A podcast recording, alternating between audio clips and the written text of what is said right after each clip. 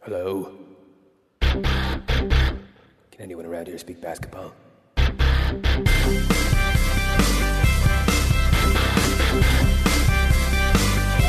it is. It's the Confederacy of Dunks Basketball Podcast. Hello, bonjour, baby! Welcome to the Confederacy of Dunks Basketball Podcast. I'm your host, Freddie Revis. I'm the producer, Matt Duncan, and the Toronto Raptors are NBA champions! Ladies and gentlemen, Sloan! Oh, man, you know what?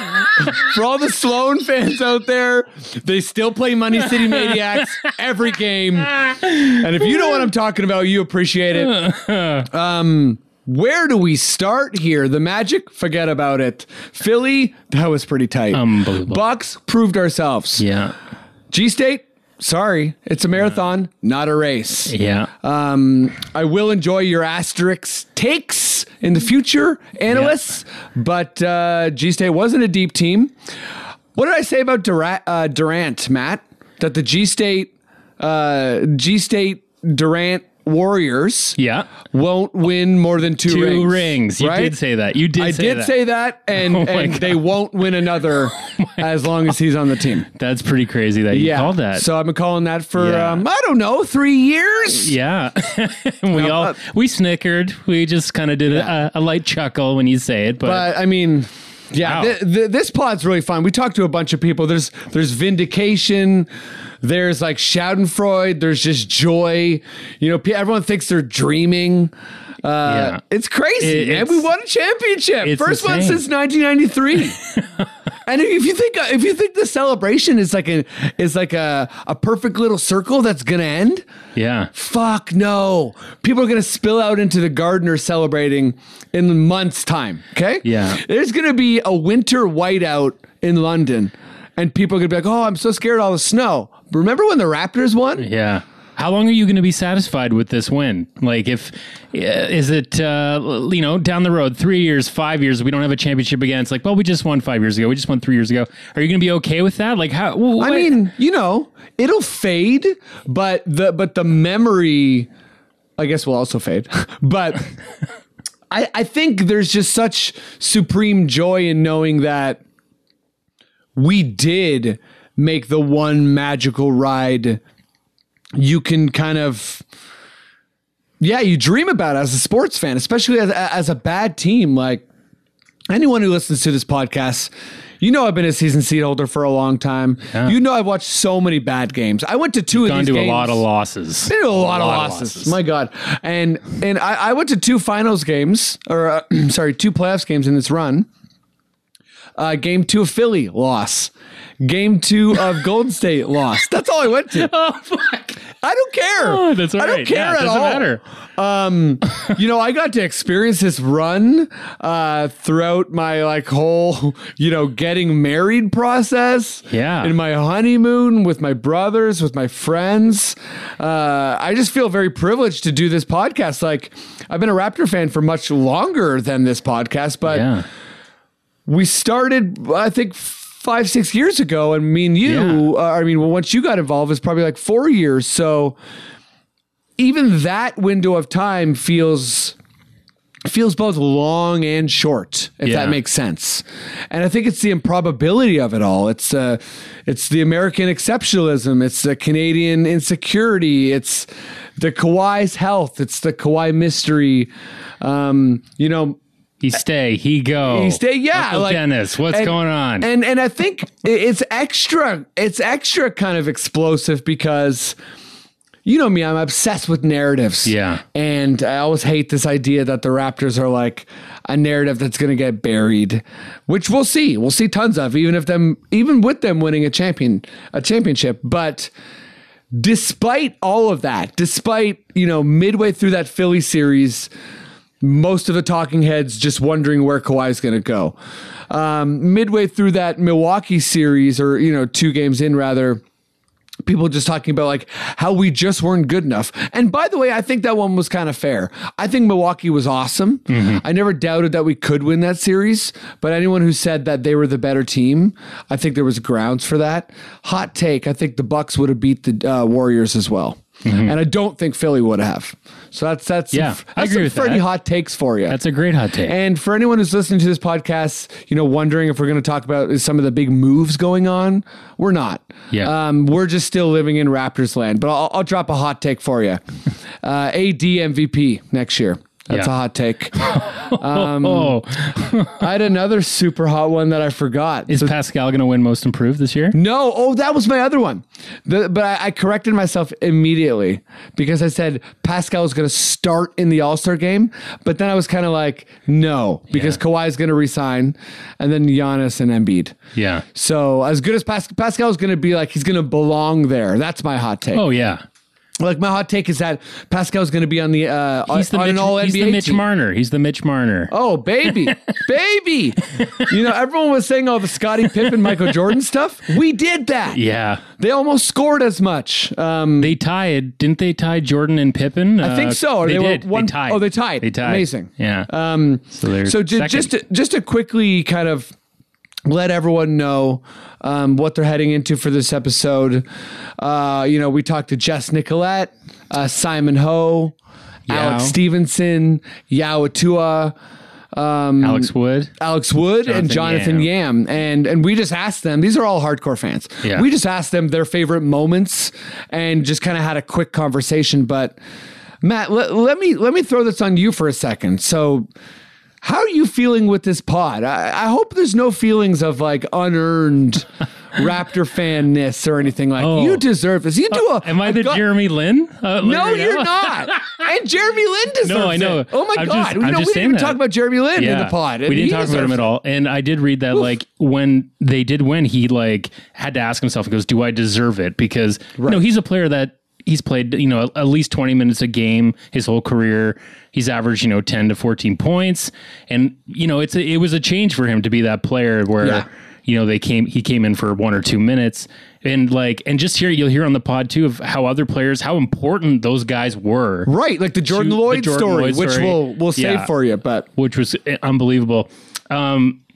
This is like, I do consider myself a hardcore fan now that I've been doing it a half a decade. Yes. And I've watched the games. You know, I've been through the ups and downs of the playoffs. Matt's legitimate, everyone, legit. And he's looking for the Chuck Hayes jersey. I have sent a personal message to Chuck Hayes' Facebook page. I'm waiting for that check mark to go blue that he's read it. And it was heartfelt.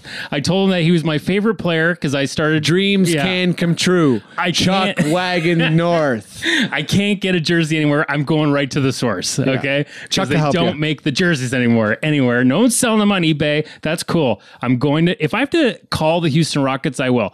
But this is the first time I've like a team that I've cheered for has won something like this. Yes. You know, I've been waiting for it for forever with the Leafs. You know, I've been a fan for over 20 years of the Leafs, and it's been just gutting terrible losses with them. So terrible. You know, it's just like same with most Raptors fans. Yeah, no, but exactly. I guess it's a different type of humiliation for the Leafs fans, but for the Raptors fans, just the constant disrespect. Oh, yeah. Like, the Leafs are a major market in the NHL. Yeah. So your original six team. You guys are an expansion team, the only team in Canada. And the Raptors are always fighting for, like, you know, I always say with Masai, his battle is for legitimacy and respect. Yeah. And, I mean, let me just quickly say how sad and upsetting and frustrating it is that legitimacy continues to when he wins a final and you have some sheriff racially profiling our GM. I was going to say that like we... Very, very shameful behavior. Didn't have 2 seconds to enjoy. Not even 2 seconds. when something like this had to happen. And it's kind of, there's this weird, you know, the media's going crazy with it. And Leo Roden said it, you know, Larry Tenenbaum walks on the court. Bunch of white guys walk on the court. It is what it is. Yeah. We know what it is. It's racism. That guy should have known who Masai was over. Like, he didn't know who Larry Tenenbaum was. That guy's behavior, that sheriff, is all around disgraceful. Yeah. And I really hope the NBA is putting everything they got into both silencing him and punishing him for his like racist, privileged, awful behavior. Yeah. 100%. Sorry. No, I'm letting the anger run through there. Because, we're going to... Because that's not a joke like the Washington is offering Masai ownership and money and, you know, where will Kawhi go and all that. This is real life. Yeah. And this is a black man getting accosted after his team, which he built, won an NBA championship and he's going onto the court. Like, that's really disgraceful. Like, cut to a year ago when we watched and we sweat at that press conference after he traded DeRozan. Yes. And we were all shaken. Oh, my God. It. We were like, what's happened to Masai? Is he going to be okay? And then, that just to see that moment. And it was so great to see Kyle, the one that came in and kind of rescued him. I know. How cool was that? Pulled him away. So much poetry this season, it just, right? I'm getting shivers right on my back. That was just amazing. I've, over these last 5 years, I've just really learned to respect this game. I think I hope that all the bandwagon fans that jumped on during the stuff stay on. Yeah, we've got a lot of new listens in the playoffs. Yeah. And we appreciate it for the pod. Yeah. So please stick around. Yeah. Yeah, I mean, or do you and don't, but it would be nice if you did. You got to do, but right? Yeah, stick around and, you know, like I feel like you've been here for the best moment possible. And like, there's going to be shitty moments again. And that's right. We're going to get kicked in the gut, but like we've proven that we can overcome it. And there's nothing better than that. And please, you know, I guess I'll plug the pod right now, but that's just because there's so much coming up. Like we're going to release this on the day of the NBA draft and we're not talking about the NBA draft because the Raptors won the championship and we don't care about the NBA draft. We also don't have a pick, but, do we not have a second either? What's that? We don't have a second. Sorry. I think we have a second rounder. Okay. You know, but like the NBA calendar is going forward and Mike Conley is a member of the Utah Jazz, and there's so much going on that we're going to talk about in future weeks. Crazy. We're going to get to that. We're going to get to the free agency stuff. That's right. This pod is mostly joy and happiness. Yeah. So if you want to support us, you want to help us, Matt, where can people find our stuff? You know what? Go to dunkspodcast.com. We've got all our links there for iTunes, Stitcher. You can subscribe. You can rate. We really appreciate the people that have rated. You don't have to write a review, but if you do, it's, you know, double bonus points. Double bonus. You know? Give us that double bonus. You know what I mean? And July, you know, whatever, 21st, hottest day of the year. That's when our toques are really going to get popping. We're waiting for the 40-degree... toque drop. We're going to work on our merch for season 7. You better believe it. But this is the finale of season 6. We've done 31 episodes this year since October. Yeah, since the season. And, it, you know, in some ways, if Kawhi doesn't stay, this is the Kawhi Leonard season. It's like, it's a good season to go back on. Our pod has become the Kawhi time capsule. Yeah. Hopefully not, though. Yeah, hopefully not. I've got a feeling now, you know, my gut feeling is saying that he is staying. Me too. Finally, it is. It felt like even when Woj came out the other day and said he Clippers this, Clippers that, you know. My brain has been saying that he's staying for a very, very long time. Yeah. My gut is also saying that he's staying now. I think he was unsure, and then he went to Niagara Falls yesterday, and now he's staying. No, I think he was like, can I hop over that in the barrel? And people were like, certainly not. And he's like, I'm staying. And then the person's like, really? Did I just convince Kawhi Leonard? And he was just like... Well, and they just say, like, where do you want to stay? The American Falls or the Canadian Falls? I mean, there's a better one, folks. Yeah. Can we do a special shout out to a few teams just that we're no longer in this group with them? Yes.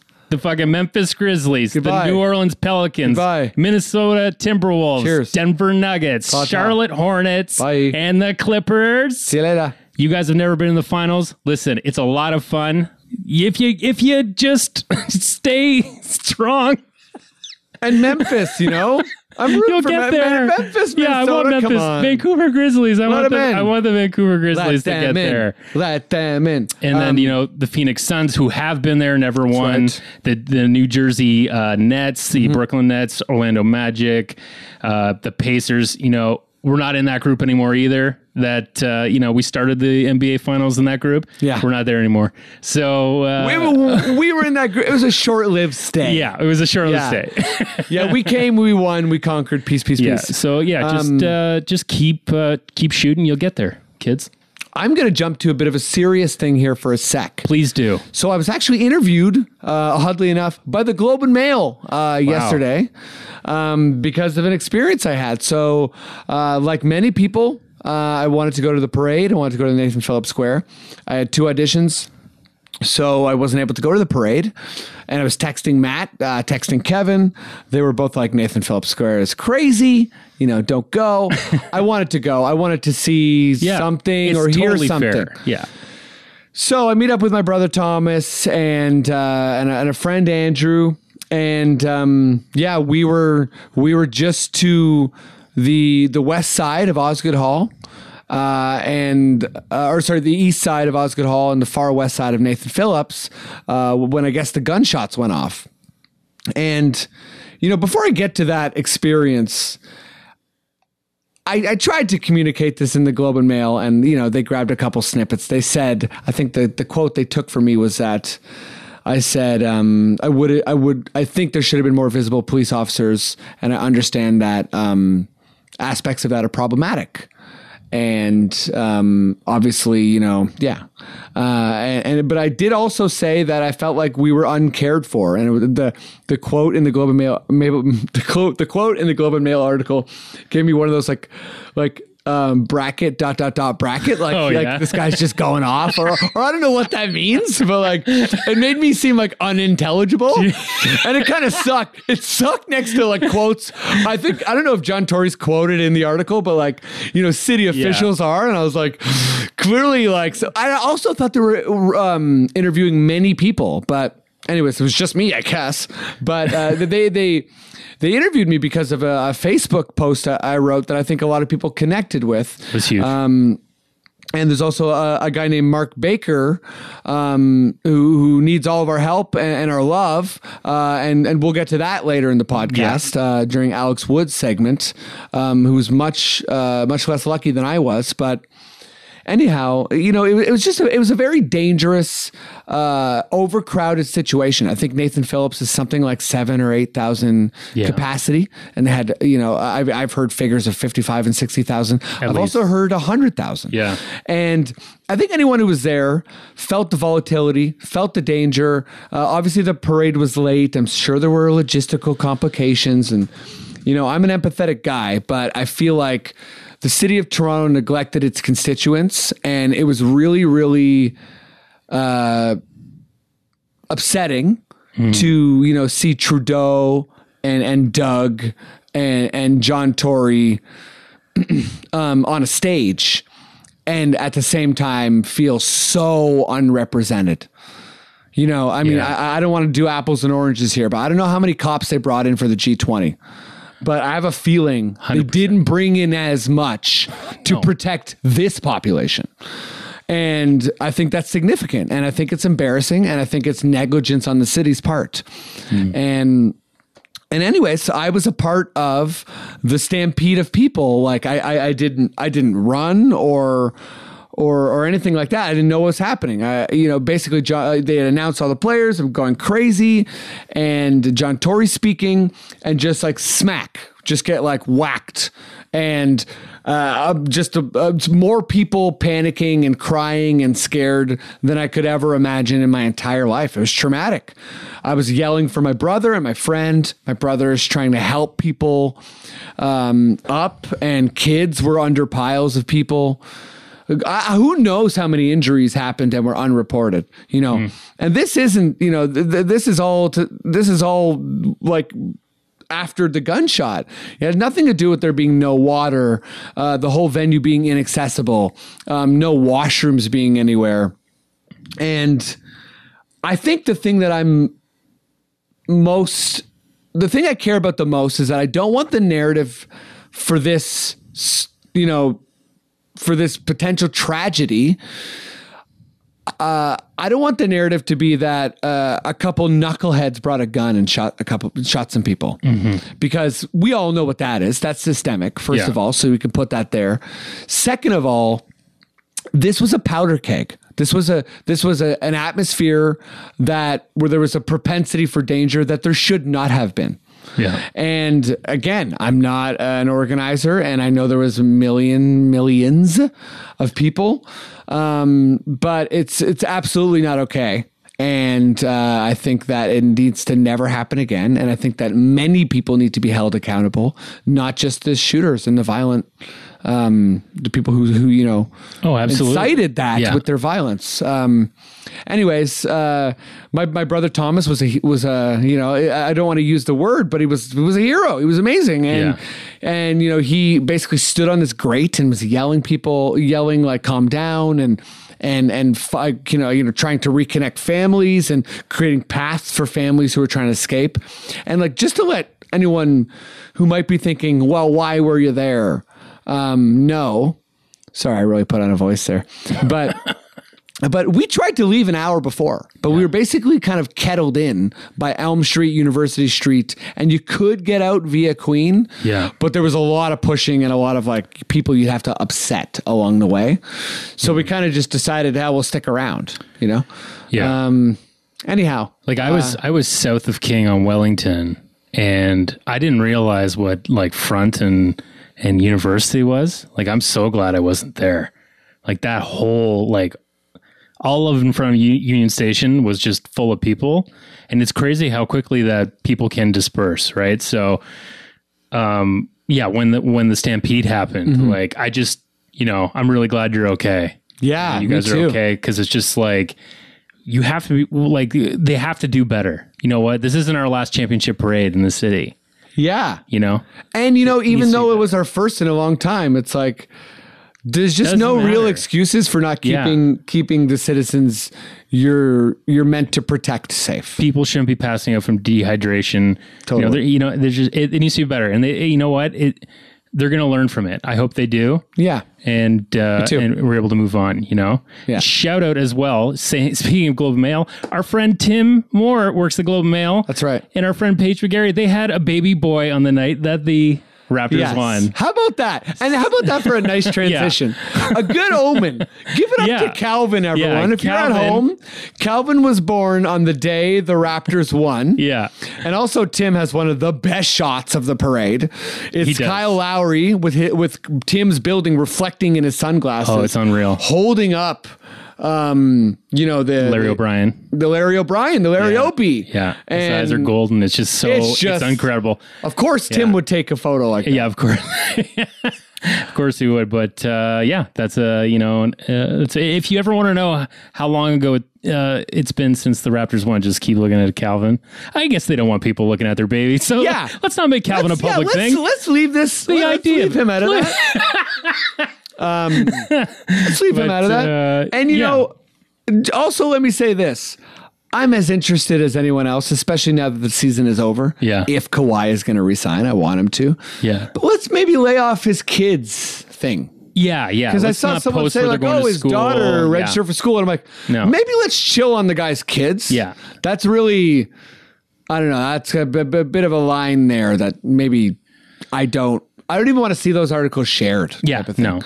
No. You gotta, you know what? It's great. The Quine and Dine stuff, you know, the love that we've shown, I feel like in so many ways, they've done everything possible. The fans by the way, Coactus, that guy, apparently he actually handed Kawhi something during the parade. I saw a clip. Beautiful, right? But just all that stuff with Kawhi, you know, like I feel like the Raptors organization has done everything they can to make him want to stay there. The fans definitely have, but like, let's not go too far and chill out. You know, not. We don't need to make him feel unsafe. We don't need to like harass James Reimer's wife on Twitter type stuff. Toronto, that's a deep hockey cut for you non-hockey fans. But leave James Reimer's wife alone. We don't need that shit. It's crazy.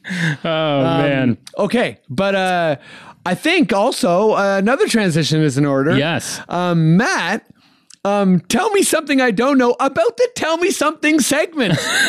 So we've been doing this all season. We thought it was just like, what can we do to be a fun thing to go through the old Raptors players? Little did we know that the Tell Me Something segment was leading to something, a championship.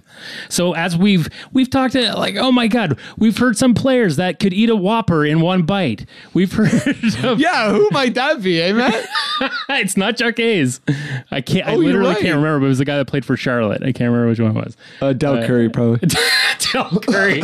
We've done Del Curry. We've, there's been players that have, had a pretty boring, post-NBA career. As number 96, we'll tell you, Jake Voskuhl.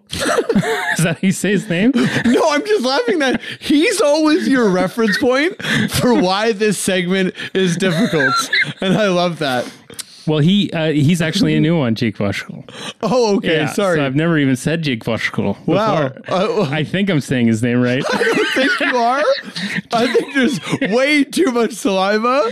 You're slowing down. It's like Jake Voskuhl. Played 38 games for the Raptors during the 2008-09 season. I knew that. The man with a size 17 shoe. Didn't know that. He's got a clip on YouTube titled Sean Marion uses Jake Voskuhl as a toilet paper. Have you seen that clip? No, but that sounds not nice. Well, like Sean Marion dunks and like pretty much, straddles him after he does a bit of a roll with his body. So he uses him as a bit of a bidet. That's one clip. That's a bit of a bidet. Did you know that he today is a CEO and managing director for an oil and energy company in Texas? I didn't know that. See, pretty boring though, right? He's an oil tycoon. Pretty rough, yeah. Who cares? And then we have other players throughout the year like Willie Anderson. Yes. Okay. Who he's a South Carolina boy. Mm-hmm. He was drafted by the Spurs in '88. He averaged 18 and 5 in his rookie season for the Spurs. Holy smokes! And he's actually regarded as one of their like all-time best draft picks. Like up there with Tim Duncan and Manu and because he had a really good rookie season and no stars were picked after him. But then after he ran into some trouble, like we've had a lot of Raptors players that run into trouble. This guy had a lot of kids with a lot of different women, got into a lot of, did you know he had like, it's like paying child support is just his whole life right now. Right. Oh, that's rough. He reportedly has 9 kids with 7 different women, and they've all had to take him to court, and that's kind of been his lasting legacy after that. So, it's been a mix of those. Legacy. It's been a mix of Jake, a mix of Willie-type lives, but there's been a lot of fun and laughs along the way, and it's like we're in the bottom of that Game of Thrones tomb, we're walking by, we're remembering the fallen soldiers, some current ones, and we've got, throughout the episode, we've got 3 more that we're going to hit you with. The final 3 to make 100 Raptors. And if you're lucky, there'll be like a really stupid moment, like a dragon melting a chair. Yeah. So yeah, I'm excited for that. And we've got a little bit more canon action coming up. But we got a little bit more, not a lot. Yeah, not a lot. We got some. All right. So thanks. Freddie, I guess, enjoy the episode. Yeah, enjoy the episode. And thanks for listening all year. And we'll be back next Tuesday. The off-season continues. Stuff to already talk about. We're excited. Oh, yeah. But we're going to keep celebrating also. Yeah, I'll celebrating. Say that. Yeah. I'll say that. Like, the celebration is absolutely not over. Yeah. And, thanks. Enjoy. Thanks so much. Simon Ho. Okay, I'm here with Simon Ho. Simon, how you doing? How you feeling, man? I don't know if I've fully emotionally recovered. Definitely physically haven't. It's been quite a fun few days, and I get caught just smiling to myself every couple hours about how exciting a time this is. Yeah, life's pretty all right. Oh, yeah, absolutely. So, do you have a kind of like a favorite moment from this Raptors playoff run, or a lasting feeling, I guess, maybe? I definitely do, and I think it was sort of built up all year. I just watched Kyle early in the season, and it seemed like he had finally found the right role for him, making the right decisions, not forcing anything, which I think was a problem in the playoffs in years past. Right. It all came to a head when he sort of hit that drop pass to Kawhi to sort of dunk on Giannis there. It was just the exact right play to make, and and you looked at him in the first Orlando game. He didn't score any points, but he was making the right plays, and his 11 points in a row in Game 6 didn't seem forced, and just it really seemed like he was poised and ready to do what it took to win. And I watched it sort of game after game, and people always, you know, people talk about the Kyle Lowry slander, and it's just like he didn't seem to be forcing anything and just played the right game. And that one play kind of took a lot of my worries away. I was like, man, these guys are ready. Like, yeah, I mean, like this is the year. That was like such a pivotal moment too, because you know it's like all of Lowry's crafty skills put into one bag.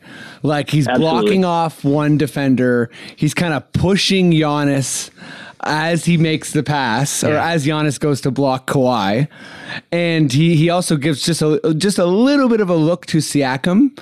So the defender has to be honest there, and it's like it's all of like Lowry's kind of like crafty journeyman style, like what makes him so special was like all on display in that play. 100%, and it's like you look at the way he built. Like I think this Kawhi move helped it in a way that he didn't have to force his offense, you know. And no, you're right. Pascal, of course, stepping up, being a 20, 30 point scorer at a lot of times, he wasn't the second option on offense, and so that just allowed him to dictate his pace and the way he played his game, which is, I think, a beautiful thing to see and come to a peak. And you look at all this hate that he's gotten for his playoff performance, and he was arguably our second best player, you know, in the playoffs, just for the stuff that you don't count as stats. You know, there's no, how many blocks how many charges does this guy take? You know, how many defensive plays does he make?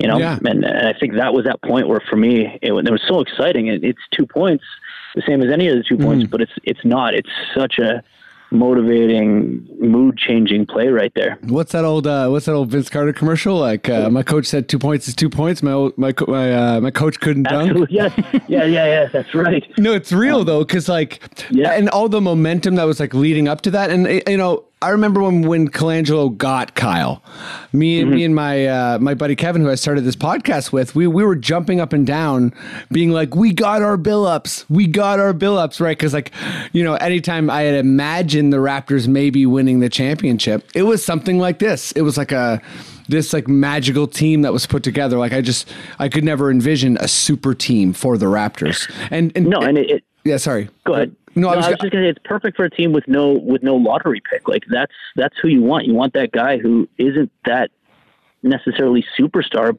but he makes the right choices. You know, and people call him the heart and soul, and it's that stuff that it's like, yeah, you know what, you're not wrong. Yeah, and I've been like in my head starting to call him like the brain, because I feel like, you know, the heart and soul is fair. Like he really like, you know, you'll see him take a charge from Embiid after hurting himself, right? But I also think he was kind of the conductor. Like it's almost as if Kawhi was an assassin. Like I guess he was a conductor in his way as well. But to your point earlier, how many times did we see DeRozan and Lowry kind of like look at each other in the playoffs, be like, okay, who's going to try? Because we both can't score. Absolutely. And that's just not a thing when you play with a guy like Kawhi Leonard. Like Kawhi's like, first of all, I'm trying and you're not. Second of all, don't worry about it. I got this. So then I think Kyle was able to fit perfectly into that role. And anytime that Siakam wasn't there emerging or, you know, exploding, I think Kyle was usually there to fill in the gap or 100% going, and his numbers would have been so much crazier if a couple games didn't go with a bunch of guys missing wide open shots. Like we had a lot of open looks that we didn't hit this year, and you know that's always going to happen. But like he was getting the ball a lot of time to, whether it's the hockey assist, you know, to the guy to swing it over, or just hit guys in open spots. It's just. I really think I want to say matured, because he's been there, but I think he finally understood and was in a place where he could play the game that he is designed to play. For sure. And I mean, like, you know, if we're talking about Lowry and kind of signature moments, how about in that Philly series? I think it was in that Philly series.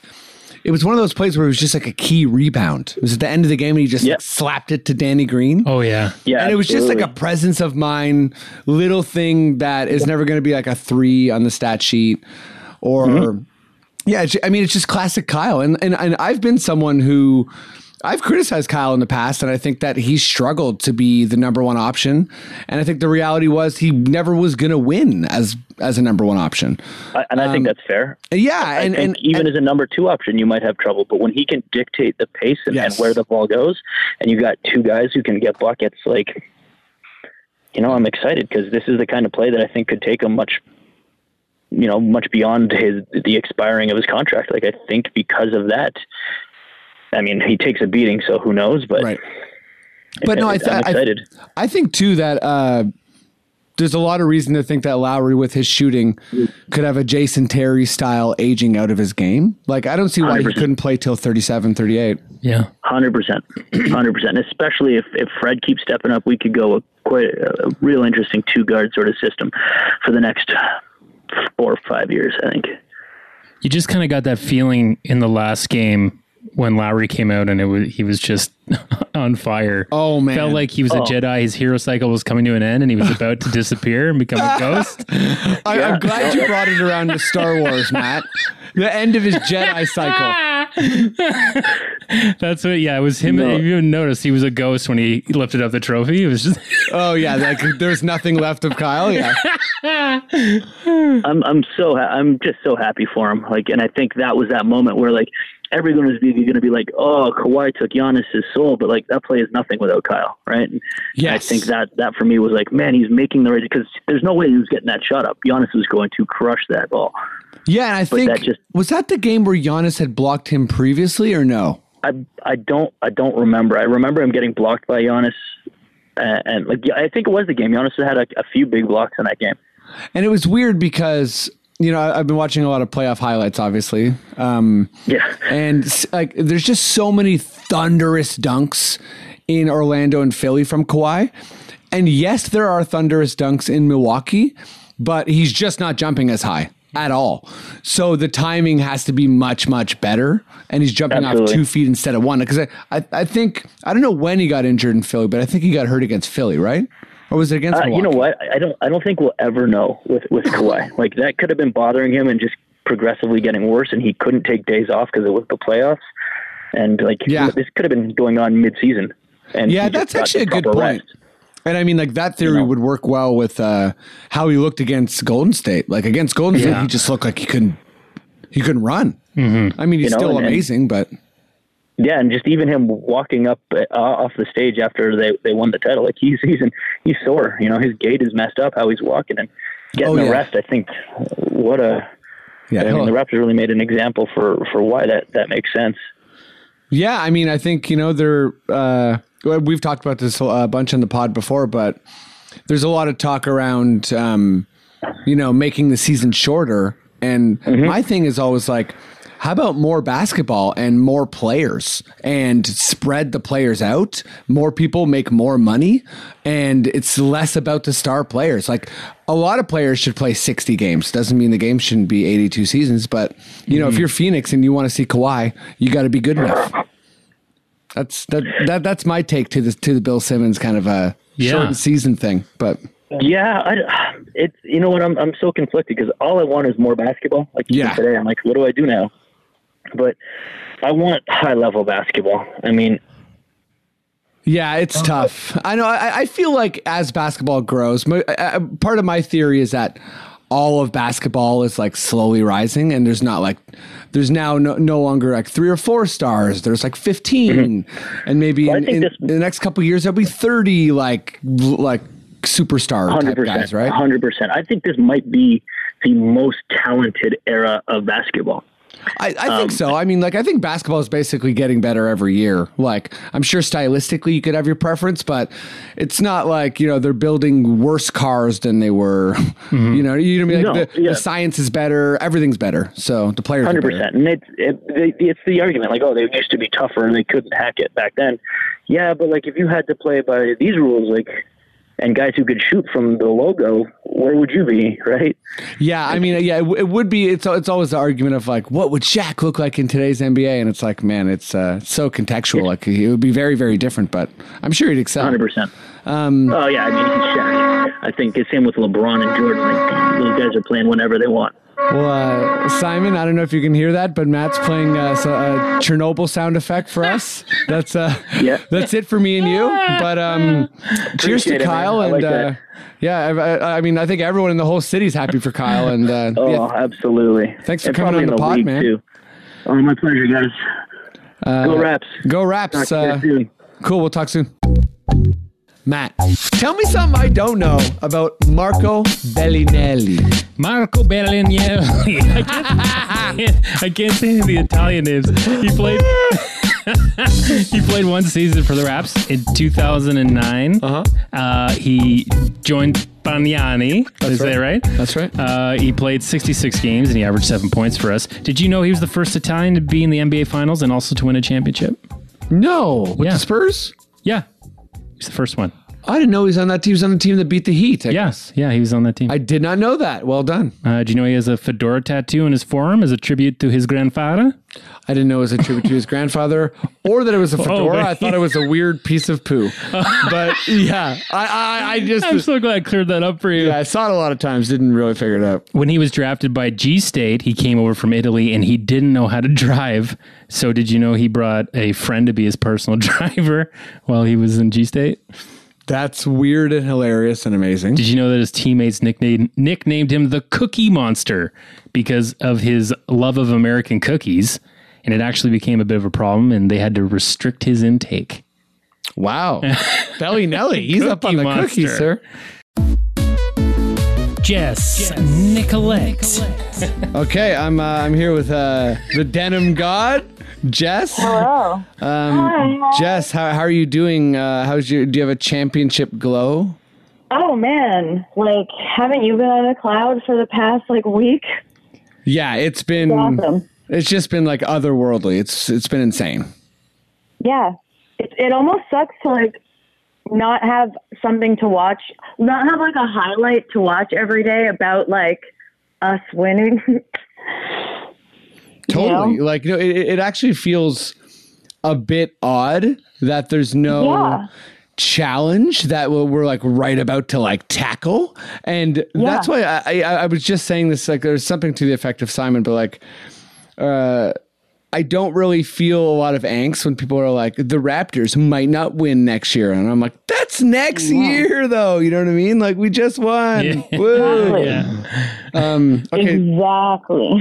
So, Jess, I'm asking everyone what their favorite moment from this magical run is. And if it's not a pinpoint moment, that's okay. Okay.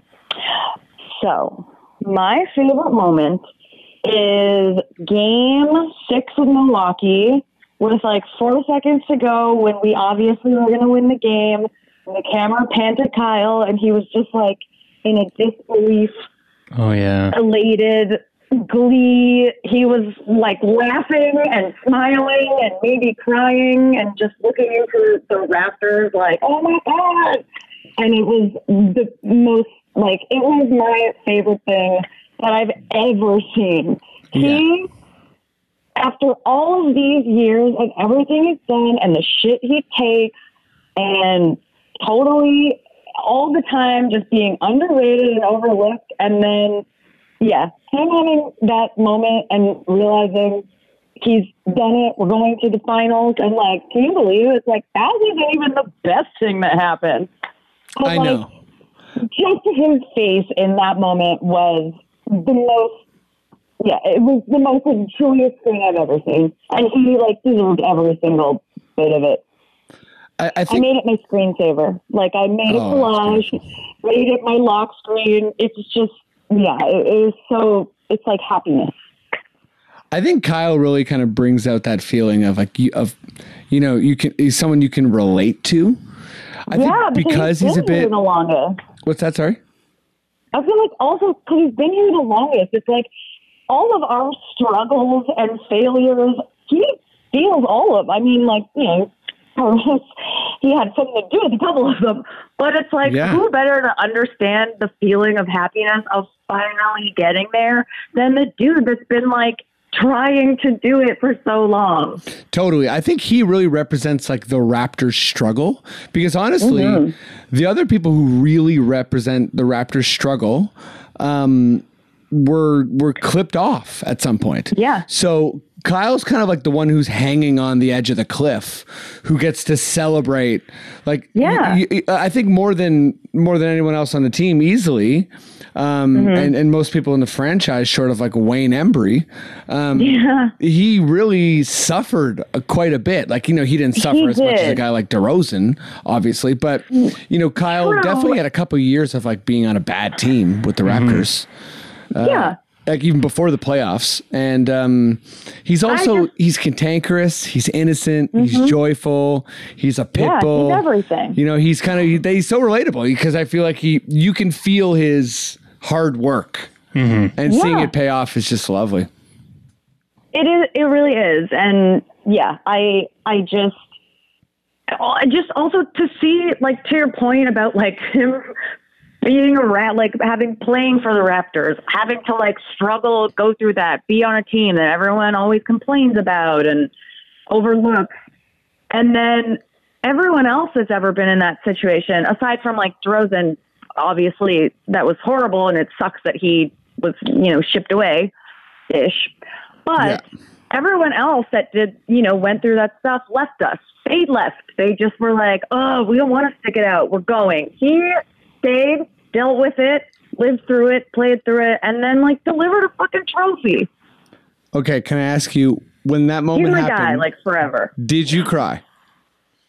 Oh man, I have cried so many times throughout these, like this postseason, that it is. I mean, ask me when I didn't cry. It was I'm a crier. What is? Hey, no, crying's great. It's so, but just like to see those emotions is so special. I could like relive that forever. And you know what? You get to, because Jess, you're a champion. Matt, you're a champion. Freddie, me talking to myself, I'm a champion. A champion. Jess, we'll have you back on the podcast soon, but just cheers to Lowry in that special moment. Yeah, I was in Collingwood on my like mini honeymoon, and you know, just I stayed up all night basically watching those Bucks highlights.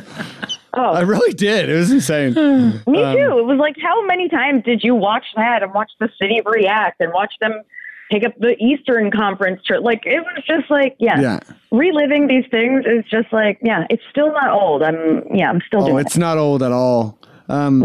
We should, we're going to have some celebration parties. Like, I think even in a couple years, you know, we should reunite or something. I mean, we will see each other again, but you know, in general, folks should make this a deal. Like, it does have holiday. This feel though, doesn't it? Like, what do we do now? Do we just walk off into the sunset? Is this, I think so. No, now we all take on climate change. Like, you know what I mean? Okay, Jess, we got to make some more calls, but thanks buddy. All right. You're welcome. All right. Bye, champs. Bye, champs. Bye. Yao Tua. So I'm here with my buddy Yao. Hey guys. How you doing? How's life as a champ, man? Yeah, you having fun? I'm glowing. I'm living my best life. It's just dreams coming true. It's just like it's a real reality that we just get to live in. Do you feel like a winner, or are you processing? You know what's happening? Every day I feel like I'm coming down. I have a doubt, like, did this really happen? Yesterday it was like the biggest one I had. And then I opened up my mail and my Raptors 2019 champion hat had come in that I ordered moments after the game ended. And so like it renewed it. I was like, yeah, this is a real hat that I get to wear in town that signifies we won. That's good stuff. Yeah, I feel like people are having a fun time, like ordering their championship merchandise. Oh yeah, Matt just had an experience. Yeah, I've spent I spent close to $300 on merch. So I just bought a really sick sweater, and I missed the Canada Post guy. I'm so pissed. I gotta go to the post office tomorrow. Oh, but it's yours. It's coming. But you're a man on the move. You know, we got a lot of people to call, so let's get into it. What's your favorite moment, or what's your favorite feeling of this, like this magical run, this amazing run that we all got to be a part of? So you said moment, and like I couldn't figure out a moment, but it does feel like vindication for a few reasons. It on the Kawhi side, it was him like you knew he felt like he was the best player in the world. Right. And so, and he felt vindicated, man. You could tell during those, like after he won, you know? There are moments where he just like let go of emotion and he just like lived, and therefore like that shot was like kind of the big one against Philadelphia. Oh man, that was such a battle cry too. Like I've never seen someone scream like that. Yeah, it is a moment where like we can just like look on and say, hey, he's like, yeah, I was made for these moments. Masai brought me in for these moments. Like that moment feels like a big vindication moment for all the moves, for every doubter, including myself at a moment. Right. For a quick moment, I'll fully admit to that about the trade in terms of like, I was sad about it. Right. I knew what we were getting. People could check the receipts on that, but I was like a little like, it's hard. Your emotions are in this team. Your emotions are in this game. So there was that, there was moment. The other vindication moment is the opening of Game 6, where Kyle Lowry, the game before, not hitting the game-winning shot, having people go, oh, yeah, right, he's not clutch. Oh, yeah, he's not clutch. And him just opening on that 11-0 tear by himself. It's just... The Kyle Lowry, like, personal pizza run was disgusting. Like, he basically just announced to Golden State that it's like, listen, I know it's the last night at Oracle, but, like, we're taking it. Yeah, this is not only the last night of Oracle, but it's the last night of basketball this year, which is great. Yeah, it was very, very authoritative. I mean, Kyle, just vindication city. You know, between Kyle and Kawhi, is there anyone else to kind of, you know, I guess Gasol, right? How about the vindication for that guy? Yeah. Oh, yeah. You just feel good about a guy who's like, well, I feel like it's a slight upgrade at center. No, it was a solid upgrade at center. It was. We got someone who is defensively savvy, who comes up in big moments, and he had a hell of a series. Like, but it's also, in my mind, like the last thing I would think was like, people are very on this boat where you need 3 stars to get a championship. You need all this in. You need to have needed a tank. You like, think about who they went through. They went through Golden State. They went through Philadelphia. Those are 2 teams that like kind of personify 2 ways of thinking of building an NBA team. Right. Yeah. Good point. One, you need big stars. And so you need to acquire, which is what Golden State did. And it didn't help them when like the chips are down, you have to pay these big stars. You have nobody else that you have in the pipeline. And then you have Philadelphia, who spent like a better part of the decade tanking for number 1 picks. Totally. And they got beat by a team without a lottery pick. You know, yeah, they're NBA champion. Their process was not vindicated. And, no. But yeah, no, I think our Raptors approach, like just to kind of jump on what you're saying, it's like we're vindicated in not having this like super team, and we won. We're, you know, people are going to call this like an asterisk champion, but you know what's an asterisk champion? The Detroit Pistons and the Dallas Mavericks. Mm. Basically, it's the legendary type of championship that happens every like 10 or 15 years. Yeah. That's what we are. Yeah. Yeah, it is. The asterisk thing always bothers me for a few reasons. One, is not what the series is going to be remembered for years from now. It is just going to be, it's going to be the year that people remember Masai took a gamble by trading away his top star, and then everybody had a point to prove, and then proved it. That's what this champion is going to be remembered for. No one remembers Cleveland starting Matthew Dellavedova in the finals instead of Kyrie and Kevin Love not starting there. People just remember that they won, and the next year they went 73-9 and didn't win. Like, we're in an era where the news cycle needs to be filled every day, right? By like multiple shows, so they have to find all these like narratives. They're like, this is what I really remember with the narrative. But you look back, like even last year. Barely remember that LeBron got swept. We just know that Golden State won. Yeah, no, I think time's going to be our friend. Yeah. So it's a legendary championship. The whole like lottery, especially Marc Gasol said in an interview, like, you guys don't have a pick in the lottery. You have a few second rounders. You have an undrafted player in your rotation. What does it say about the draft? I mean, he's like, you draft some new shit, which, I mean, there are some, it does mean some shit in certain scenarios, especially when it comes to like how players get paid, because you can't get a supermax unless you're on the team that drafted you and you make all NBA. Right. So it kind of means shit in that respect. But like at the end of the day, like Masai can evaluate talent. That Raptor staff can evaluate talent, and everyone knew what role they needed to play. And I think that's the better part of what drafting later in rounds anyway, is like no one is looking to be an all NBA player. Everyone is looking to bring what they can to their team. Totally. And I mean, yeah, I think you really nailed it with vindication, and we got to keep making calls. Is there any last kind of like specific vindication moment that makes you feel sorry? There's a Chernobyl thing, and I thought it only had 2 or 3 loops, so. But I think it went 4 or 5 or 6 times. Yeah, I heard that. Are you okay? Everyone's okay, but I did watch episode 3 of Chernobyl, and it messed me up. I watched it today. Keep going. Yes, the feeling I had, I couldn't pick a moment. I had that feeling of just like, yeah, not like relief, not like glee, like, damn it, we did it the way we said we're going to do it, even though people say you couldn't do it that way. And it makes you feel good. This championship is such a feel-good championship. God damn, we did it right. Yeah. Okay, buddy. Well, I'll have you on the pod, I'm sure, super soon. And, just bask in the championship glow and feel that vindication. I'm tipping my water glass to you right now. Yeah, I can't wait to get back on the pod. And let's talk about the off-season and when these rumors get squashed, the draft coming up, like there's a lot to talk about. Oh man, basketball never sleeps. No, we never sleep. COD, COD forever, yo. All right, buddy. All right, enjoy your conversations today. All right, see you, man. All right, Matt. Tell me something I don't know about Bismack Biyombo. Bismack Biyombo. This guy really made an impact. He played for the Raps. Yes. 2015 to 2017. He's from the Democratic Republic of Congo. Did you know that there's 2 Congos?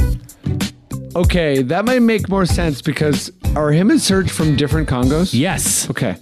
Sorry. So go on. Bismack is from the Democratic... You know what? I didn't know that, by the way. You didn't know that. I should say. No, I did not. I did not know this either. I did not. Yeah. He's from the Democratic Republic of Congo. Serge is from the Republic of Congo. Okay. And Serge is the only player from the Republic of Congo, like the only person to ever play in the NBA from the Republic of Congo. Oh, wow. So like Mutombo is from the Democratic Republic of Congo. All the rest of them are from their Mbenga? That's the one that's won the... Yeah, Serge is from Brazza. DJ Mbenga as well. So sorry. You don't know who that is? Don't know the DJ. Feel kind of lame right now. He won a championship. Oh my God. I thought you were saying DJ. DJ Mbenga, the basketball player. Yeah. Yes, I know him. Yeah, okay. I was thinking, I'm like, a famous DJ from the Democratic Republic of Congo? I apologize, but I don't know. Yeah, no, he's from the Democratic. So, but yeah, Serge is the only one from the Republic of Congo to very cool won a championship or play, but we're talking about Bismack here. Talk about Biz, okay?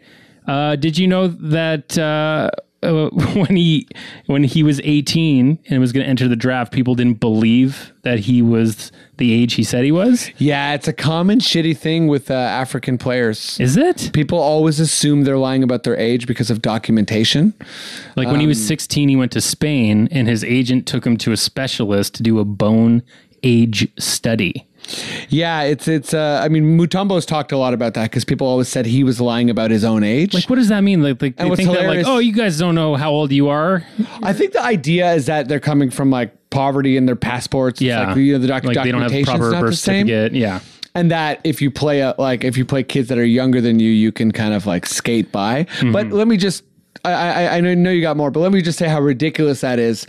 And I think Mutombo should have, hopefully, I mean, we have that with Serge. People always doubt his age as well. But Mutombo, I thought, put that to bed because people always said Mutombo was older than he actually was. Yeah. But by their standards, he still played to 45. Right. So if he was lying about his age, Mutombo played to like 50-something. So, that's insane. Anyways. Well, that's pretty much all I have for Bismack. I was really the Congo thing really Okay. Give me away. Can I? I mean, yeah. 10 out of 10. Tell me. I got something you might not know. Number 99. Okay. Biz, do you remember when they asked him in the conference finals if he was afraid of LeBron? Do you remember what he said? No. He said, no, I'm only afraid of lions. I swear to God, dead serious. That's amazing. And that was, remember Serge in that, or remember Biz in that series? Yeah. Oh my God. It was incredible. He was so good. Yeah. I mean, like, you know, the Raptors got obliterated, but anyways, we're champions. Yeah. Alex Stevenson. Okay, cool. I'm here with my longtime buddy, Alex Stevenson. How you doing, buddy? I'm doing well. I'm doing well. Thanks for having me. No problem. Have you, are you on a bender or are you, what's going on, you know? I mean, I've said this to a lot of people. Like, I've said to a million people over the years, the Raptors will never win a title. I gave up hope long ago. And as such, it still doesn't feel real. It doesn't feel like it's possible. You know? Yeah, that's a pretty, I think for hardcore Raptors fans, that's like a pretty common vibe. I'm actually, okay, can I just make a quick observation? I think that you can kind of get a sense of a Raptor fan if they're still in total disbelief. I think they're like, you know, that's part of being a super duper Raptors fan. Mm-hmm. Whereas if you're like, oh, that was great. Like, what's next? Yeah. Like me and Matt were just saying, like, we feel like what's left? Like just walk into the sunset here. Like, well, and that, like, I feel like dishonest claiming like I'm a proper Raptors fan at this point. Like I'm still very obsessed with the NBA, but I remember the season that Sam Mitchell got fired just kind of like broke me. I was just like, fuck, I'm done with this team. I'm out of here. And I just, coincided nicely with the rise of League Pass, so I just started watching a lot more other teams as well. Wow! So we have a traitor among us. I still have a Chuck Swirsky bobblehead, so I don't feel like I should be. Anyone who can name Chuck Swirsky, let alone know that he has his own bobblehead night, let alone has one of those, you're fine. Yeah. Wait, so let's. I'm asking everyone the same question and just seeing where it goes. Do you have a favorite moment or feeling from this finals run? So the thing that I got the most excited about was Marc Gasol in Game 1 of the finals because, as I mentioned, I sort of became like a League Pass nerd and always followed the Raptors, but also followed kind of other teams. And the Grizzlies were one of those teams. And just to see, like, remember the Pau Gasol trade in 2008 or 2009? Of course, they got the rights to Mark. Yeah, exactly. It was a controversial trade. It was like Javaris Crittenden and throw-ins for Pau Gasol. Yeah. And it was just like, oh, the Lakers lucked out again, right? And then it kind of ended up being a fair trade. And just seeing the Gasol go from, at that point, just being a throw into the trade who may or may not ever play in the NBA, like he was the 48th pick in the draft. And then those grit and grind teams when they beat the Spurs in 2011, when they were the 8th seed beating the 1 seed, that run to the conference finals in 2013. And just the fact that grit and grind team, like him and Mike Conley, just held on for so much longer than anybody would have anticipated while the league changed entirely around them. Mm-hmm. And I was very excited to see him come to the Raptors, but I was afraid that he was awesome against the Sixers specifically, like on defense when they were matching the minutes with Embiid. Like that was really fun to watch, but I was kind of worried he'd get played off the floor against the Warriors. And he was so good in the first quarter of the first game of the finals. And I can't believe I was ever worried about it. You know, that's a great point. His foot speed on defense, right? Like he would show for just the right amount of time to slow down Steph Curry and then get back to his guy. It was awesome. No, you're right. And I think that's probably, I was pretty high on the Gasol trade because I know there was a lot of kind of like JV Gasol debate. And I honestly never thought it was very close because I too am a League Pass person and I've been watching Gasol. You know, Gasol was the best big passer in the NBA way before anyone ever knew Jokic's name. Right. Yeah. So, and he's, you know, he's a defensive player of the year, caliber guy who basically can't jump. He's just an incredible type of player. And the fact that he developed a three late in his game because he played with guys like Tony Allen and Zach Randolph, who just like, you know, it just wasn't going to happen.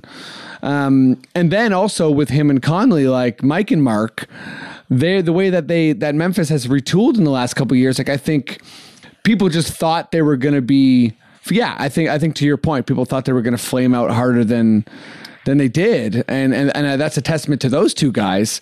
So when we got Gasol, I mean, I remember talking with my brother Thomas, just how he's the type of guy, like he's just not going to let this opportunity slip. He's going to make the most of it. And it was so cool to see Memphis rooting for us, you know? Sorry, I jumped on the Marc Gasol love too. I had to. Yeah. No, he's so great. And I mean, it's kind of like a different version of the same story with Kyle Lowry, right? Like it's just somebody getting, who's, you know, a very unique style of player who suffered for a long time or was good for a long time in a very unique way. And just finally getting the payoff that, you know, real NBA fans know that they deserve, you know? Yeah, so totally. Watching Marc Gasol throughout the parade was incredible, to say the least. Yeah, so, okay. He was having a good time. I know he was chugging, but on the low post, Zach Lowe said he chugged a full wine bottle. He did. That's like Andre the Giant stuff. Yeah, everyone was drinking rosé because of that. Rosé sales went through the roof. Really? That's good stuff. But also, like, I get his size, but he probably was sick. No, I've seen the Andre the Giant doc. Yeah, I don't... He probably... Like, there were double-decker buses. I feel like the floor of the bus we couldn't see was covered in vomit, you know? Oh, yeah. Like, they were going down the steps. A lot of players were having naps. You know what I mean, right? Exactly. Yeah, by the time Kawhi got to where I was, he was, like, just sitting on the back of the ledge and, like... very slumberly, like pointing his finger. Yeah, he's like he was tired of holding the MVP trophy. And listen, it was that's like 3 hours. It was a draining day. Yeah. Yeah. Well, I mean, I think before we let you go, Alex, is there any more kind of like Marc Gasol nuggets? Like I too was so excited that he wasn't played off the court. You know, I thought he made. You know, he was obviously hesitant on the three, but he made so many key threes, so many key steals. He was incredible in every series, you know? I'm sorry, what did you say? Oh, I was just going to say he was incredible in every series. And just to add to that, how cool was it that a guy like Giannis Antetokounmpo was saying that he sees Gasol and Kawhi in his nightmares? I did not know that, but that's a quote. That's a quote. Yeah. And seeing him decimate, you know, Vucevic and play so well against Embiid, it was just, he was fantastic. Yeah, no, it was, I got nothing else to say other than I'm so happy Big Spain has a ring. That's it.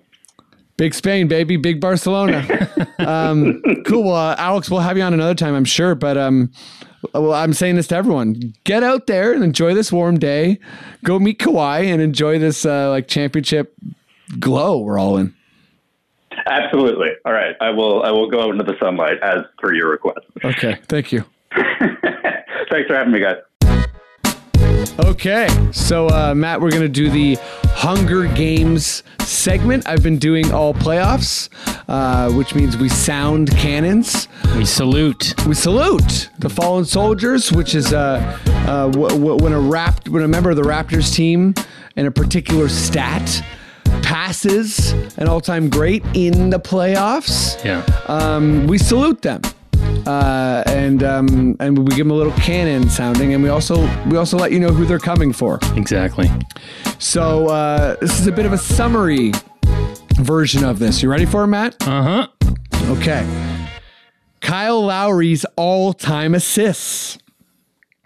Kyle started with 335 playoff assists, sitting at 110th all time. Kyle now has 494 playoff assists, passing at least 54 players in this run. Wow. Kyle finishes the playoffs sitting at 56 all time, and he's coming for Nate McMillan. Marc Gasol's free ones. Marc started the playoffs with 290 playoff free throws made, sitting at 144th all time. He now has 330 playoff free throws made, having passed at least 26 players in this run. Marc now sits at 118th all time in playoff free throws made, and he's coming for Paul Silas. Kawhi, the god, in all-time points. Kawhi started with 1,432 playoff points, sitting at 137th all-time. Kawhi now has 2,142 points. And since last pod, he has passed Derek Fisher, George McGinnis, and Gary Payton. Since the beginning of the playoffs, Kawhi has passed at least 85 players in all-time playoff points. He now sits at 52nd. And 52nd all time, and he's coming for Alvin Hayes. Kawhi the Thief. Kawhi started the playoffs with 147 playoff steals, sitting at 52nd all time. Kawhi now has 187, passing at least 19 players in this run. He now sits at 32nd all time in playoff steals, and he's coming for Kareem Abdul-Jabbar. Serge Ibaka, the shot blocker. Serge started the playoffs with 252 all-time playoff blocks at 10th all-time. I believe he was tied with Dikembe Mutombo. And he now has 275 blocks. Now, he's pretty high up on the list, so he didn't really pass anyone beyond Mutombo. But Serge sits at 10th all-time, and he's coming for Kevin McHale.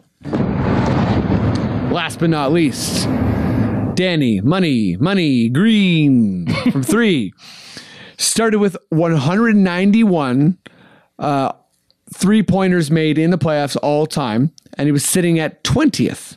He now has 230 playoff threes made. He's now 17th all time, and he's coming for Jason Kidd.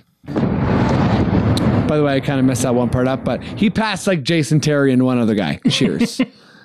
That's it for that segment, and I'll think of some new ones for maybe the offseason and the regular season. Chaz. Jonathan. Yeah. Okay, I'm here with the closest thing I know to a capologist, Jonathan Yam. How you doing, buddy? I'm good. Thanks for having me. Anytime, man. So I feel like we have so many similar Raptors opinions. Like, I wonder if we're both celebrating the same way or basking in the same championship glow. But yeah, what's your past couple days been like as far as like a feeling? It just still doesn't feel real, and I mean it's funny because I think we talked about this after we reached the finals, right? And at that time, it still didn't feel real, and now it's like I don't really believe this happened. I know. But it's like, amazing.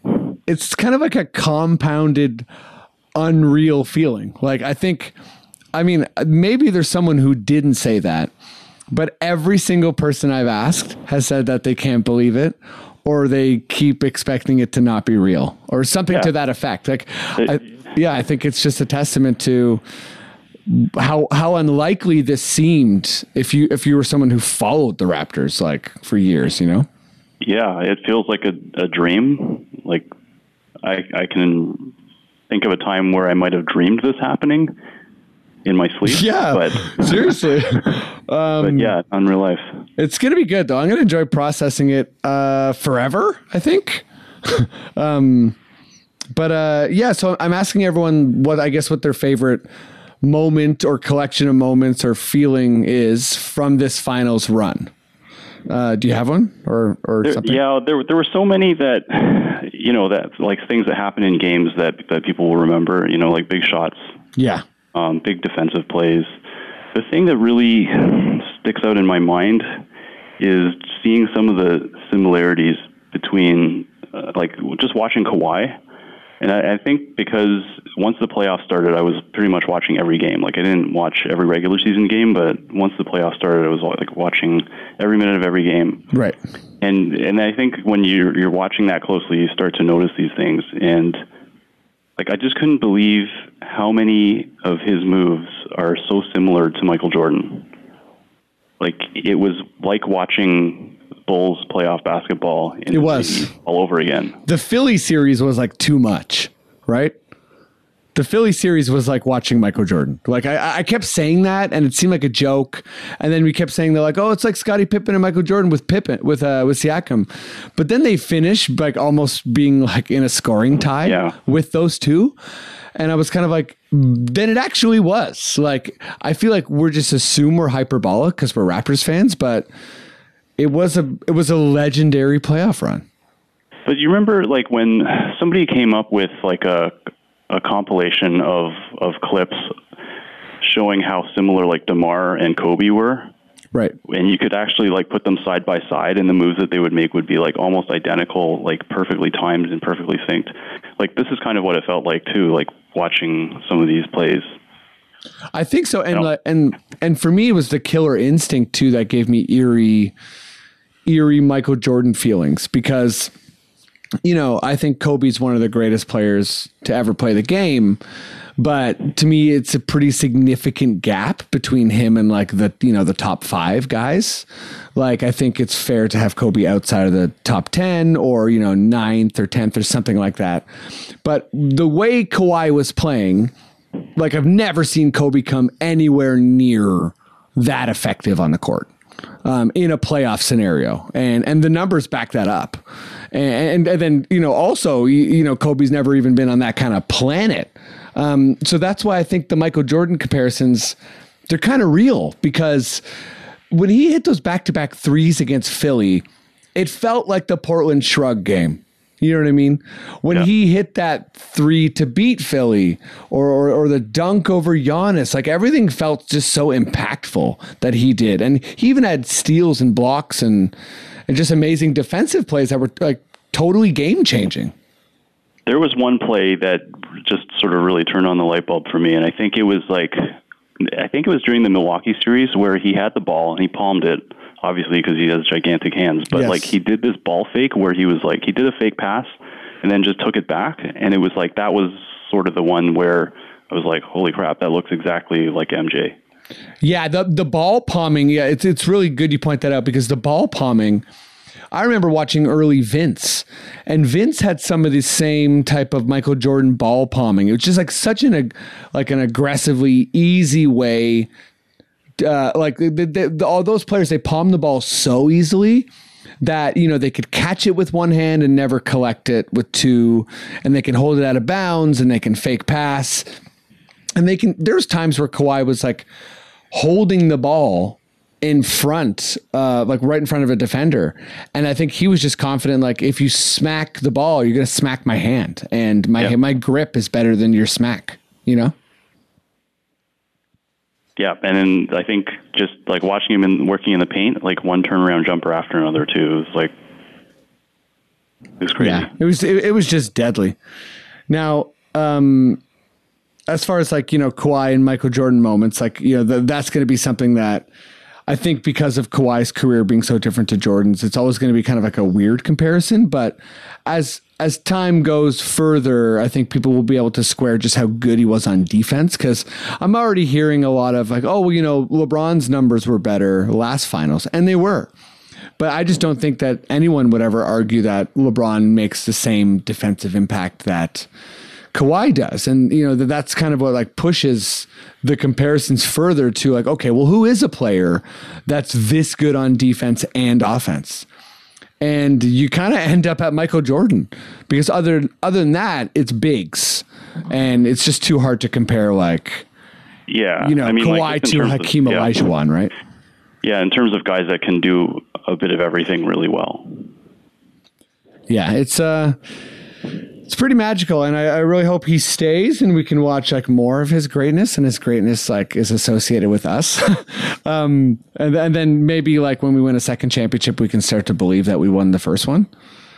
But Jonathan, I you said you had another moment for me, didn't you? Yeah, it's also Jordan related, but okay.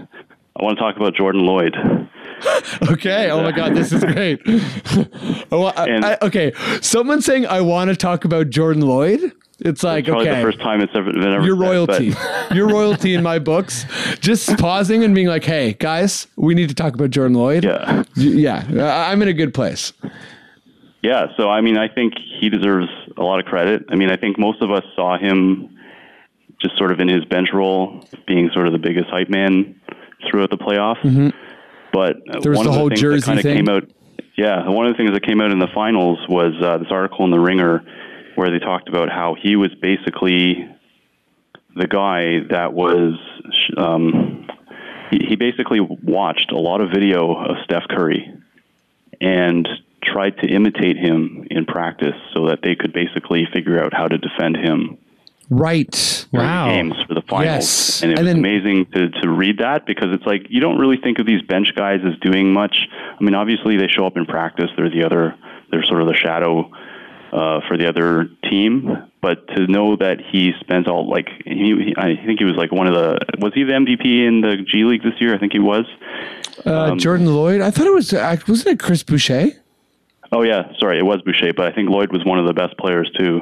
Yeah, and our pipeline, my goodness. Yeah, and then see him come up. He didn't play any playoff games, but he had a really vital role to being able to shut down the Warriors. That is so cool, and like I think if I'm not mistaken, in that article too, they talked about how he would mimic the other team's stars. Like he mimicked the way Giannis played too.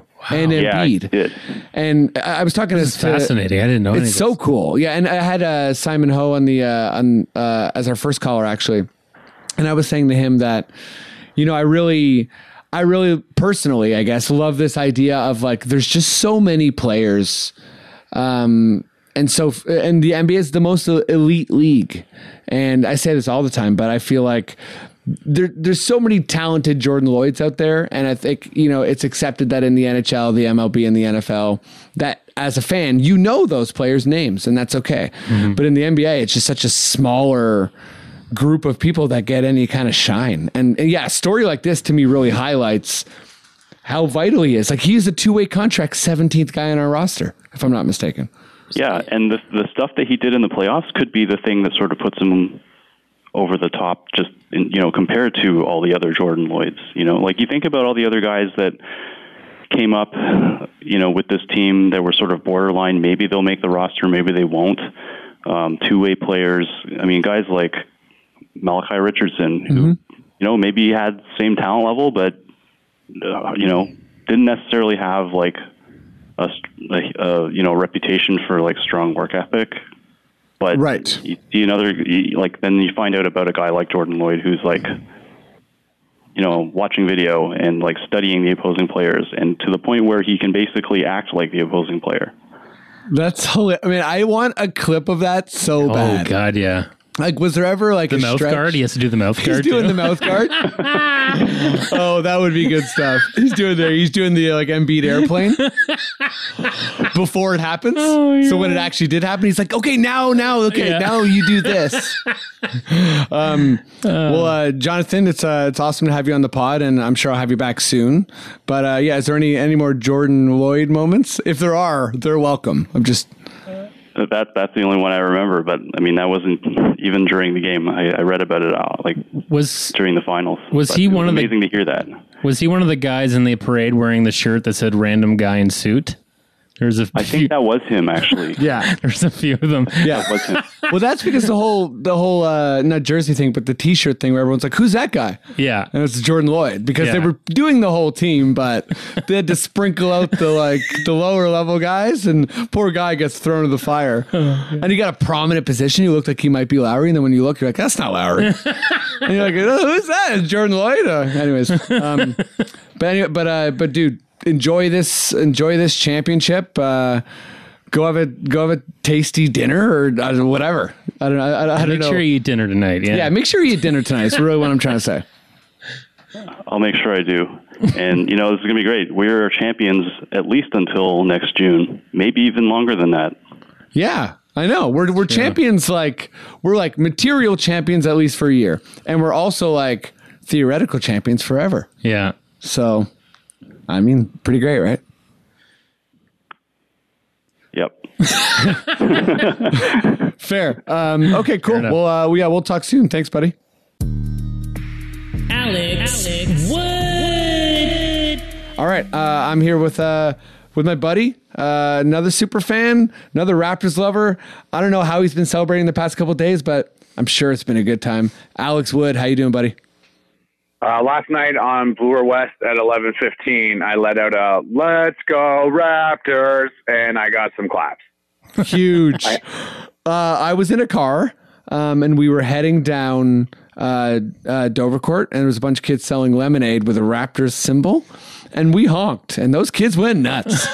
We didn't stop and get the lemonade. Yeah, but, I was gonna say. Yeah, sorry to those kids. You but honked like, at them. We great. You know what I mean? Like one of those. Oh, it was good. One of those horns. Harvey and I were debating starting a corner again last night. Just Delaware and Bloor, going out with the North flag. Some gear, some guys, and just confusing the hell out of people driving by. Some like, gear, some guys. I want to be a part of whatever like happening you're starting.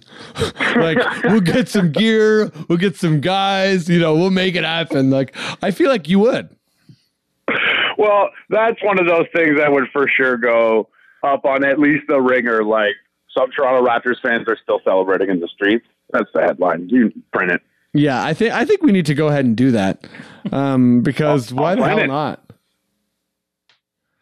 Or a Trinity Bellwood's viewing party, all on our cell phones. Let's just all go watch the Game 7 shot at the same time. That would be amazing. I actually would love to have some type of viewing party for, like, whether it's like the Raptors, like, you know, game in 30 minutes or something. If you just like. Who knows? I mean, I used to work at the Bloor Cinema. Maybe the Bloor Cinema could do like 4 hours, 16 wins, right? Yeah, the best of the run. Oh, yeah. Yeah, the best of the run. You just do the 30 That'd minutes. Be so great. How great would that be? Listen, I'm going to make some calls. Commentators, and then you try real hard to get. Everyone's on ecstasy. I'm going to make some calls, okay? I'll get the ecstasy. I like it. Okay, yeah, you get the ecstasy. Wow, you take it easy. Okay, but so Alex, like, is there, I'm asking everyone this, is there, you know, a favorite moment or a feeling from the championship run? Well, I'm going to whip out my hubris for a second and just admit that I went to 6 games during the run. I went to game 2 of round 1. So that was really nice because the feeling in the building was like, we're not letting this team lose because we dropped game 1 when for the first time ever, we didn't think it would happen. I know. And then we just killed the Magic. And that place was, I went to so many important games. Round 1, game 2 was as crazy as that place was the rest of the playoff run. Yeah, people were like, we knew it wasn't a fair fight, but we also knew that DJ Augustin hit that 3-and-1. Like, I wasn't worried, but I think more than anything, we were expecting and wanting to crush that team. Mm-hmm. Yeah, honestly, that night was like an exorcism for a lot of people, you could tell. Yeah. So that was nice, but obviously doesn't compare to a lot of things. And then I was at game 5, round 2, and that was great because we killed the Sixers, and that was the swing game in that series. Yes, that was that the game where we responded to. No, I'm sorry. That would have been game 4 when we were kind of like had the win where we responded to the Embiid plane. Okay, sorry. Yeah, and being down 2-1. Yeah, game 4 in Philly. That was a huge game. And then game 7, obviously being there with like my 2 best basketball friends, Adrian Kronk and Dylan Gott, and that was. I mean, I didn't know you guys were all there together. I didn't even know you were there. You were there for the Kawhi shot. Yeah. And that was that's something you're never going to forget. I swear to God, I was the last person to know it went in. You talk about disbelief. As soon as I saw what he was trying to do, I was like, what are you thinking? You're not going to get there in time. You're going to dribble the timeout. Yeah. And then when I thought Embiid was closing on it. I thought it wasn't going to get off in time. And then when it gets past Embiid and when it I'm not saying anything else that everybody else didn't go through, you know? Like, no, it's like, true, oh, though. My God, I can't believe he even got it off. And then I was like, but that's short. Yeah, there it is. It's short. Oh, I guess it bounced towards. No. What? Oh, my God. And then, like, I was just stunned. And then by the time I realized it went in and I was ready to celebrate, I turned into the aisle to start running up and down the aisles, but I almost got clobbered by this shirtless guy who was plowing down the stairs. That's amazing. Who's Kenan Thompson in Good Burger? No, not Good Burger. Kenan Thompson was in Hook. What he's like, no, that's a cannonball roll? No, that's not Kenan Thompson. So sorry. I thought it was He was a child actor. No, that's not him. I thought it timed out. That's another guy. My bad. I fucked that up. Sorry, guys. Okay, you know what? Let's just let Alex continue because I dropped the ball here. But yeah, I'll let you get back to Kenan Thompson's presidency in a second. Okay, yeah. I deserve that. Oh, God. Oh, okay. And then, you know what? Game three, round three, the Eastern Conference Finals, the double overtime.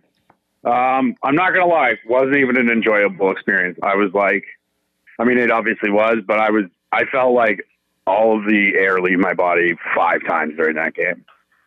Yeah, I was. I watched that game in silent at a South Carolina bar. They wouldn't give us the volume. It was great. But I want to get back to, because that is my favorite moment of this run. But I'll have to get back because, and then the next one would be at Game 6 of the Eastern Conference Finals.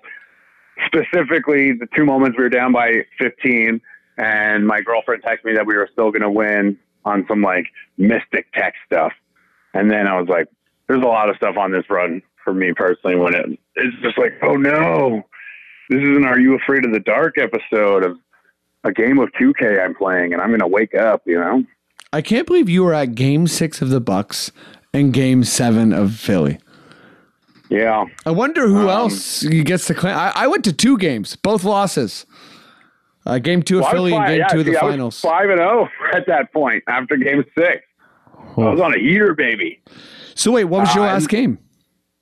Well, they went to the final Game 5, and they dropped that one. Right. It was still crazy. That's one of the all-time finals games. That's when Kevin got hurt, and I started cheering. I mean, everyone else started cheering. Oh, I see. You're one of those. No. I didn't. But I swear to God, I saw that before anybody else. Because as soon as he hit his first 3, I only watched Durant. I wasn't watching the rest of the game. I was like, oh, my God, he's playing him. And he's like boxing out Serge on a rebound. I was like ready to start crying. I was like, oh no. Yeah, it's pretty unreal. That game and the way he got hurt and how big of a deal it was. Unbelievable. We actually haven't recorded since that game itself. Mm-hmm. Like that game. I mean, just the games you were at, dude. Like that game is gonna the Durant injury and that game. Like that's gonna change the course of NBA history. Like we'll be talking about. Infamous, that for a long time. So for you, like, is it a combination of moments, the games you went to? Well, mine's a little bit weird because after the game 3 double overtime Eastern Conference win, this car drove by and I went to the game with Fraser Young and yelled out the window some stuff that I won't repeat, but the stuff that I will was, you're still going to lose in 5. Bastard. And it had Wisconsin plays, and just I think my favorite moment is just like picturing everything the rest of the series for that one guy. That's right. My favorite moment. Yeah, having yelled that. Yeah, and then knowing that he didn't win another game. That's fun. Oh yeah, super fun. Like, I just, every big moment, the rest of that series, I kept picturing him. Like, Kyle stops, turns back, throws to Kawhi, left-handed poster. 30 seconds after it ended, I was like, oh, my God, that guy must be losing his mind right now. Oh, man. Yeah. I wonder if he's like, if he feels like he needs to find you and apologize to, like, undo the Bucks curse. Well, that's the thing, right? I was so like, oh, man, I wish I was filming at the time or something. Yes. You just want to, like, look at that person after. Just eye contact is all I want, and I smile. I don't even have to say anything. It'll all be done with the eyes. Yeah, get that guy with the eyes. It was so emblematic, you know, of, like, just, oh, it's so nice. You know what I mean? Like, we are not this joke franchise anymore. We're champions. That almost means as much as the title to me. I don't know how you guys feel, but like, you can't dog us anymore. Like, you can't. No, and I mean, I've said it a bunch of times already on this episode, and like to anyone who will listen to me, that any negative thing anyone says about this run or about this team or about Toronto, you can always be that petty person in a conversation who just points to the championship. And it's like, okay, we won though, right? Yeah. You know what I mean? Like, someone can muster up like an amazing academic argument about why, you know, based on Kawhi's travel or whatever in that, you know, in that massive Game 3 dunk and double overtime, we shouldn't have, well, whatever. You can always just be like, true. But we won though. Yeah. You know what I mean? We're the champs. You know, the Orlando Magic have had more Hall of Famers play for their team in their prime and won a playoff basketball series against Michael Jordan. And, I mean, they're probably still more yeah, I guess so. Dude, how many rings do they get for that? Oh, none? Cool. Yeah, exactly. Oh, none? Cool. You know, and like Lakers fans and Celtics fans and any like really good, like, you know, a franchise that's won a bunch, they always do that, count the rings and all that kind of stuff. So we're a team that made it to the finals and we won, and it was just glorious. But Alex, before we kind of end this conversation, you did something really, really awesome. I think maybe it was last night or maybe it was this morning. I don't know. But if you don't mind plugging it for our audience, I'll just let you take it away.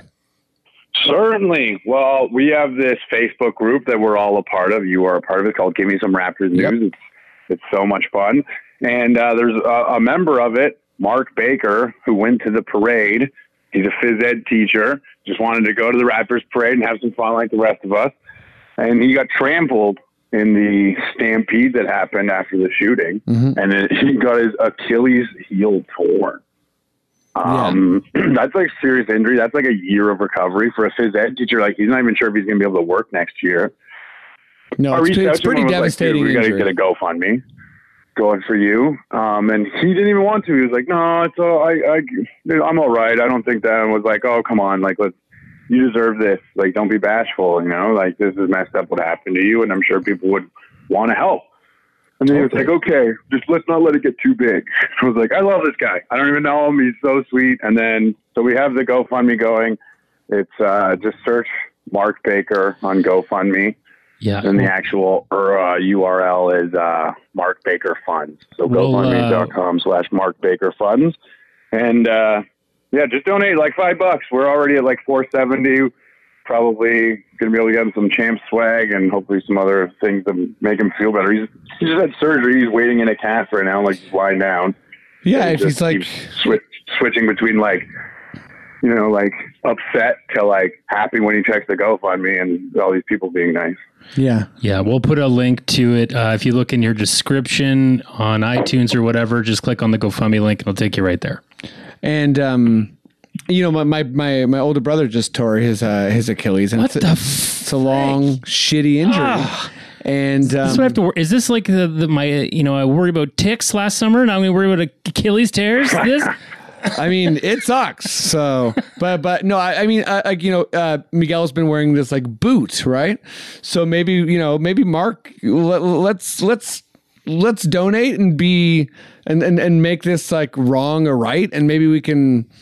I don't know. Maybe we can make him his boot, like a Raptor boot or something. Not really, really. Some sort of Iron Man, like propulsion Raptors boot. I mean, I think it's modest at this point to hope for. Well, Alex, it's awesome you did that, and I'm glad he's getting a little bit of love in a kind of a shitty time. And yeah, thanks for doing the pod, man. It's going to be fun having you back. Well, when we're still celebrating being champions. That's when every single day I'm going to say, oh, the reigning, defending. Oh, yes. NBA champion Toronto Raptors. Oh, yeah. Well, I got to build that into my intro for next year. 100%. Matt, let's get together. We'll come up with some cool stuff. Sweet. Sounds good. Awesome. Thanks, Alex. Okay, we've arrived at the end of a certain road, a fun road. You know, a road where we did a lot of learning. I was impressed. Sometimes I was angry. Sometimes you were really angry. Sometimes I was delighted. Sometimes it was a bit of a bit how angry I was, but then I was like, does Matt think this is a bit or not? Or what? Who am I even? A lot of weird bits by me. Yeah. But Matt, tell me something I don't know about Muggsy Bogues. The 100th Raptor. The 100th Raptor. Drafted by the Washington Bullets. The smallest player ever in the NBA. Woo! Was an expansion pick for the Charlotte Hornets in 88-89. Same year that the Miami Heat came into the league. Just so if you guys want to know. Oh, they want to know, buddy. And I didn't know that. He played 83 games for the Raps from 99 to 2001. Pretty much just one season. I think he played 3 games in that second season. Okay. It's not too much. And that would be his last in the NBA. Did you know that he is still the Hornets' career leader in assists and steals? Wow. No, that's incredible. Still, yeah. He was for minutes played. Not Kemba? No, not yet. Kemba Walker just passed him for minutes played. He was the leader in that, too. Wow, that's incredible. Isn't that nuts? Did you know that post-NBA, he worked in real estate for a few years? Rocket, buddy.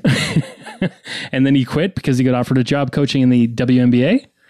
Yeah, I knew he was a coach in the WNBA, but I didn't know that. I didn't know the real estate bit in between there. You know what? I've constantly doing all these players. I wanted to see one player that appeared on this show. Did you know he appeared on the show Hang Time to speak out against steroids? I feel like I must have watched Hang Time at some point.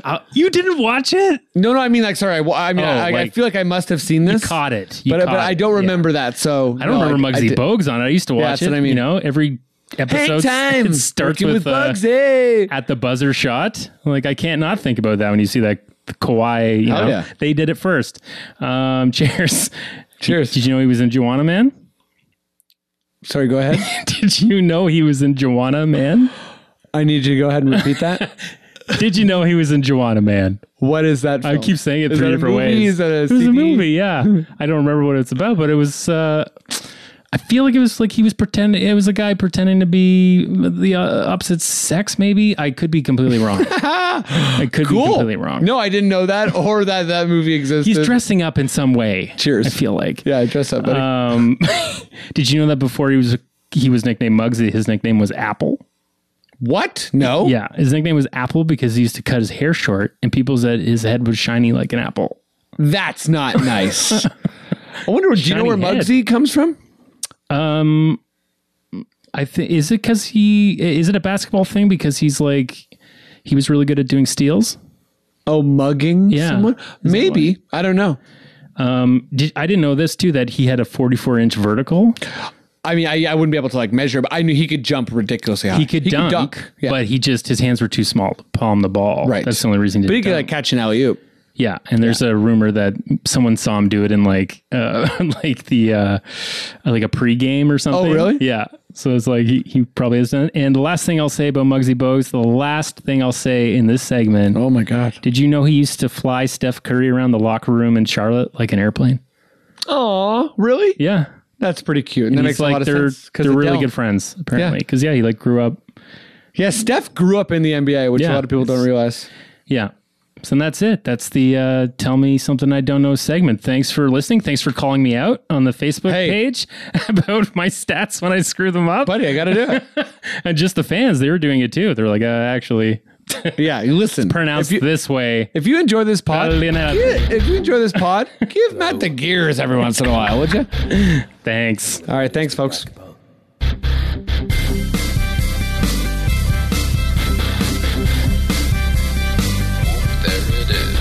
It's the Confederacy of Dunks Basketball Podcast.